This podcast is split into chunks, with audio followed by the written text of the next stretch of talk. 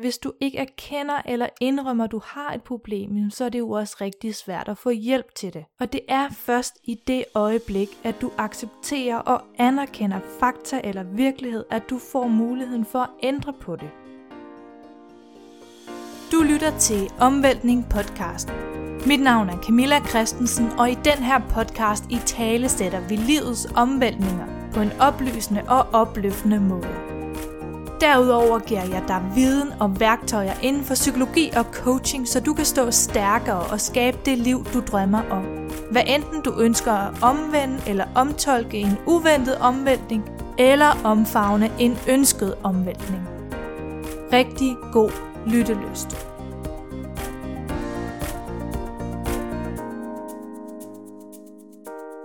Hjertelig velkommen til den her episode af Omvæltning podcast. Episoden kommer efter en lidt længere pause her over sommeren, og den kommer også til at være lidt anderledes end de episoder, jeg har udgivet indtil nu. Måske er det her allerførste gang, du hører med på podcast, men hvis du har lyttet med før, så ved du også, at jeg her i podcasten har et ønske om at i tale sætte omvæltninger i livet, med det formål, at de skal være med til at måske at aftabuisere eventuelle negative følelser eller tanker eller adfærd, som vi måske kan have i forbindelse med de her omvæltninger. Den måde, det har foregået på indtil nu, det har primært været, at jeg i hver episode har inviteret en gæst ind, som på en eller anden måde primært har stået over for en uventet omvæltning i livet, og derfor også igennem sin personlige historie har kunne i tale sætte vigtige erfaringer på både en oplysende og en opløftende måde. Og især det her med at opløfte, det er jeg meget interesseret i. Jeg tror nemlig også på, at det er mindst lige så vigtigt at snakke om, hvordan man kan få rejst sig igen, og hvordan man faktisk kan få modet og styrken til at skabe det liv, man drømmer om. Derfor har jeg blandt andet brugt noget af sommeren på at udtænke et nyt koncept eller et nyt format, hvor jeg fremover her i hver anden eller tredje episode i podcasten vil dele ud af min egen viden til at løfte dig, der lytter med endnu mere. Måske ved du allerede, at jeg til daglig læser psykologi og økonomi på CBS, og samtidig med det tager mig en certificeret coachinguddannelse. I forbindelse med det har jeg både på et øh, teoretisk og praktisk niveau opnået en masse viden og værktøjer omkring psykologi og personlig udvikling, som jeg meget gerne vil belyse alene i nogle kortere soloafsnit. Og i hver af de her soloafsnit, der vil jeg dykke ned i et bestemt emne eller begreb eller værktøj inden for psykologi eller coaching, som enten kan hjælpe dig med at forstå, hvorfor du måske handler eller tænker, som du gør, men især også som kan hjælpe dig med, hvordan du kan få det hele vendt om igen og omfavne den omvæltning, du står overfor. Som jeg også har nævnt før i podcasten, så tror jeg jo på, at øh, omvæltninger det er noget, vi alle sammen kommer til at blive konfronteret med i livet i øh, større eller mindre omfang.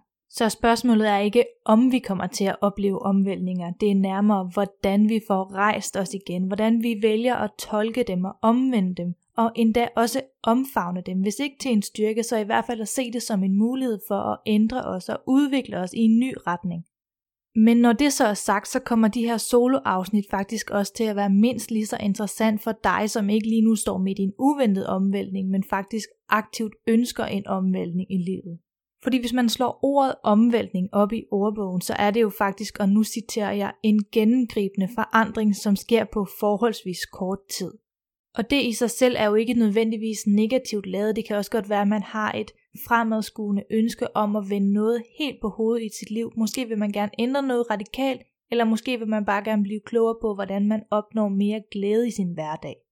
Måske ved du ikke helt præcis, hvad det er, du gerne vil have mere af, eller også så ved du det faktisk, men du mangler en viden eller indsigt i, hvorfor det er vigtigt for dig, hvad det er, der egentlig holder dig tilbage, og så ikke også mindst, hvordan du får sat noget handling på.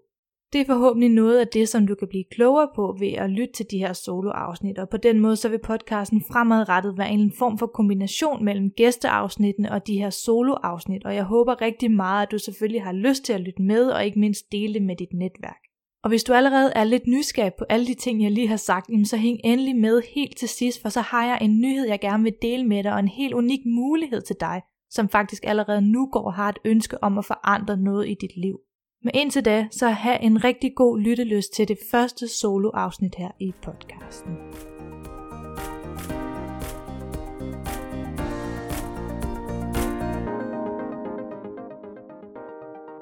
Det første emne eller begreb, som jeg har valgt at belyse her i et soloafsnit, det handler om benægtelse som psykologisk forsvarsmekanisme.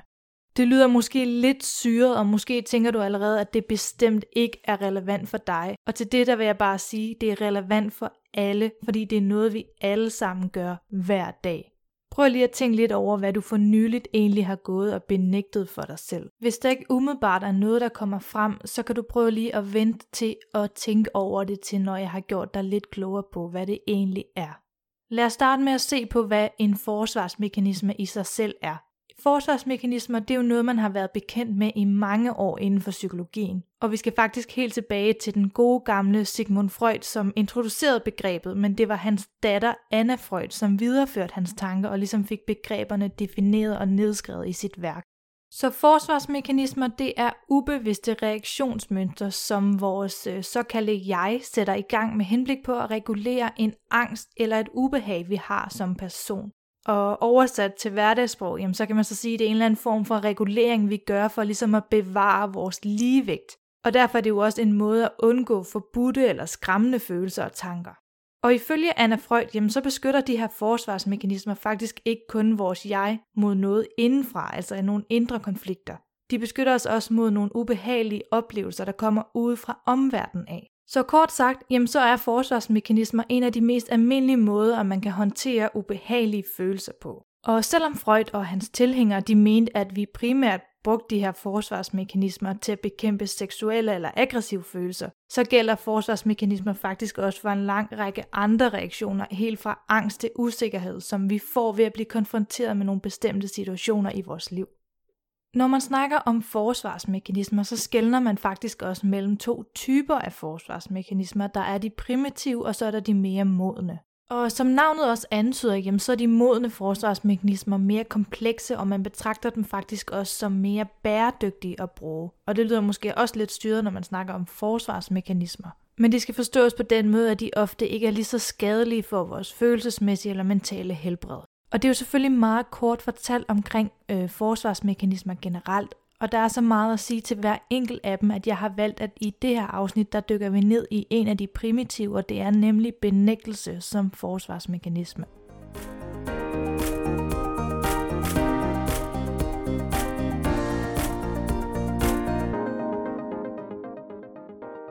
Benægtelse som primitiv forsvarsmekanisme, det handler om, at man ikke accepterer virkeligheden og dermed blokerer begivenheder eller følelser fra sin bevidsthed. Det kan fx være, hvis en situation er for meget at håndtere, så kan vi reagere ved ligesom at nægte at opfatte den eller benægte, at det overhovedet eksisterer så vil vi typisk reagere ved at lade som om, at der ikke er sket noget, altså intet er sket, og måske endda opføre os på måder, som kan se lidt underligt ud, eller man kan ligesom sige, at man vender det blinde øje til en ubehagelig situation. Og hvis vi skal prøve at dykke ned i nogle lidt mere konkrete eksempler, jamen så, øh, så kan det være, at du måske øh, går og benægter, at du i længere tid ikke har haft det særligt godt, men du benægter det ved at sige, at jeg har ikke brug for hjælp, og jeg har styr på det hele, og jeg er overhovedet ikke stresset. Det kan også være, at du går med en drøm ind i maven om at skifte retning i livet, men du benægter det ved ligesom at sige til dig selv, jamen øh, jeg er super glad for mit job, og jeg er glad for mit liv, som det er lige nu, og der findes desuden ikke noget job derude, som er bedre for mig. Det kan også være, at du øh, faktisk rigtig gerne vil i gang med at lave noget mere af noget bestemt, der gør dig glad, men du benægter det ved at sige, jamen jeg har faktisk slet ikke tid til at prioritere X, Y, Z, og derfor er det faktisk måske heller ikke så vigtigt for mig. Det kan også være, at du øh, relationelt faktisk benægter noget for dig selv. Måske bliver du påvirket over noget, din kollega eller chef eller partner siger til dig, men du benægter det ved at sige, at jeg bliver slet ikke ked af de kommentarer, vedkommende siger til mig. For mit eget vedkommende, så kan det også være, at øh, man som studerende nægter at erkende sin øh, åbenlyst manglende forberedelse til en eksamen, og man går og siger, at jeg har totalt styr på det, det kommer til at gå rigtig godt, og jeg har forberedt mig rigtig meget. Ja, faktisk så kan du overføre enhver dårlig vane, som du faktisk ønsker at distancere dig selv fra. Det kan også være i forhold til rygning eller alkohol. Det kan også være impulsshopping eller overspisning, eller måske ser du lidt for meget Netflix. Det er jo selvfølgelig med fare for at provokere nogen, at jeg nævner så konkrete eksempler. Det kan også være, at du overhovedet ikke kan relatere til det, så, man, så kan du måske allerede nu begynde at forestille dig, hvad det er, det egentlig kunne være, at du går og benægter dig selv i dit eget liv. Og hvis du blev på nogen måde provokeret, eller i hvert fald lige vågnet lidt op, da jeg nævnte nogle af de her eksempler, så kan du prøve at spørge dig selv, hvad handler det her egentlig om? Og når det så er sagt, jamen, så vil jeg også pointere, at ligesom med så meget andet her i livet, så bliver man jo bedre til det, man træner. Og nogle mennesker kan faktisk gå hen og blive rigtig gode til at benytte benægtelse som forsvarsmekanisme. Og hvis de er meget trænet, jamen, så kan det også blive endnu sværere for omgivelserne at opfatte, at der rent faktisk er noget galt, eller at man ikke har det særlig godt. Det lidt ekstreme eksempel, det kan jo være en, en øh, velfungerende alkoholiker, som ofte vil benægte, at de har et drikkeproblem, fordi de peger på, at øh, de, de fungerer godt i deres job eller i deres forhold. Det kan også være en, der er på vej ud i et øh, relativt alvorligt stressforløb, men ligesom benægter det ved at pege på, hvor godt det går, hvor godt man egentlig har det, hvor godt man har styr på det.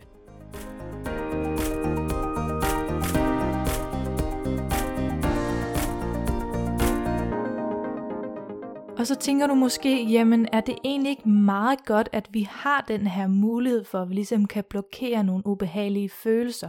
Og jo, det er godt. Forsvarsmekanismer plejer man at sige, jamen de er lige så vigtige for psykens overlevelse, som immunforsvaret er for vores krops fysiske overlevelse. Og alle mennesker anvender forsvarsmekanismer. Man anser faktisk også et menneske som værende psykisk sund og velfungerende, hvis man blandt andet er karakteriseret ved at have en fleksibel anvendelse af især de her modne forsvarsmekanismer.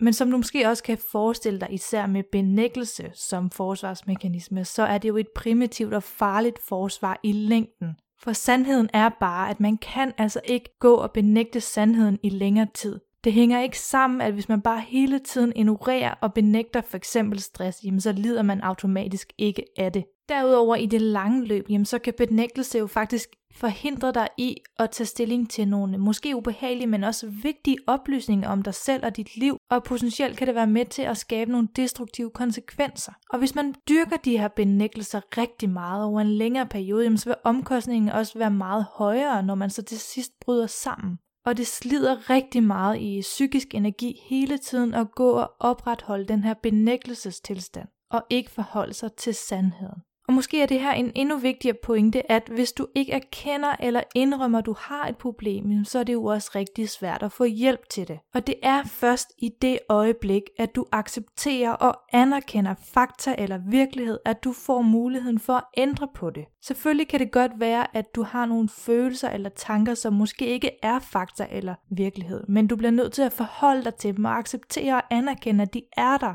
Så spørgsmålet er i virkeligheden, hvor længe vil du lade dig selv gå i benægtelse? Hvor længe vil du lade det påvirke dig negativt? Og hvilke konsekvenser vil det måske have på lang sigt, hvis ikke du konfronterer dine tanker eller følelser eller adfærd? Men hvordan gør man så det? Altså det er jo det store spørgsmål, og jeg vil rigtig gerne hjælpe dig med det. Jeg vil gerne starte med at hjælpe dig med at lave en lille øvelse her til sidst. Måske kan du sætte podcasten på pause og skrive nogle sætninger ned, eller også kan du bare gå og tænke lidt over det. Det første spørgsmål, du kan prøve at stille dig selv, det er, er der noget i mit liv, som jeg undgår at beskæftige mig med eller forholde mig til lige nu? Det kan både være i forhold til tanker, følelser, emner, relationer, det kan også være karriere, drømme, hobby eller måske en dårlig vane, du har. Og jeg spørger lige en gang til, er der noget i dit liv lige nu, som du undgår at beskæftige dig med eller forholde dig til? Hvis du er kommet frem til noget, så prøv at stille dig selv det her spørgsmål. Hvad får jeg ud af at holde mig fra at blive konfronteret med det? Og når du har svaret på det, så prøv at stille dig det her spørgsmål. Hvad er det, jeg går glip af, hvis jeg ikke får det her konfronteret? Og hvis jeg helt selv kunne vælge, vil jeg så gerne ændre det her. Hvis jeg helt selv kunne vælge, vil jeg så gerne ændre det her. Hvis dit svar på det er ja, så vil jeg bare sige tillykke med din beslutning. Du har sagt ja, for erkendelsen og accepten er ofte det første skridt, du skal tage, for at du kan komme ud af en omvæltning, eller et krise, eller et problem, eller måske bare en utilpasset, du har i dig selv. Og hvad du så skal gøre herfra, jamen det kommer jo meget an på din konkrete situation, men jeg vil bare sige, at erkendelsen og accepten er ofte det allervigtigste skridt. Og når viljen eller ønsket til at forandre noget er der, jamen så er forudsætningerne og muligheden for rent faktisk at gøre det og forandre noget 100% større, end hvis du ikke forholder dig til det. Og lige præcis derfor har jeg valgt benægtelse som det allerførste emne her i podcasten, fordi det er faktisk rigtig vigtigt, det er helt essentielt, at man erkender og accepterer, at man har et problem, hvis man skal have hjælp til det. Og hvis du nu er blevet opmærksom på noget i dit liv, mens du har lyttet til den her podcast, som du faktisk gerne vil ændre, så har jeg heldigvis en helt unik mulighed til dig. Som jeg nævnte her i starten af podcasten, så har jeg nemlig en øh, nyhed, jeg gerne vil dele med dig. Jeg er efterhånden over halvvejs i min certificerede coachinguddannelse, og det betyder også, at jeg efterhånden har mere og mere erfaring som coach, og jeg ønsker jo selvfølgelig at dygtiggøre mig endnu mere. Og mens jeg er under uddannelse, så vil jeg gerne tilbyde coaching til dig for kun 99 kroner. Det er altså en helt unik mulighed, du har for at forandre noget lige nu.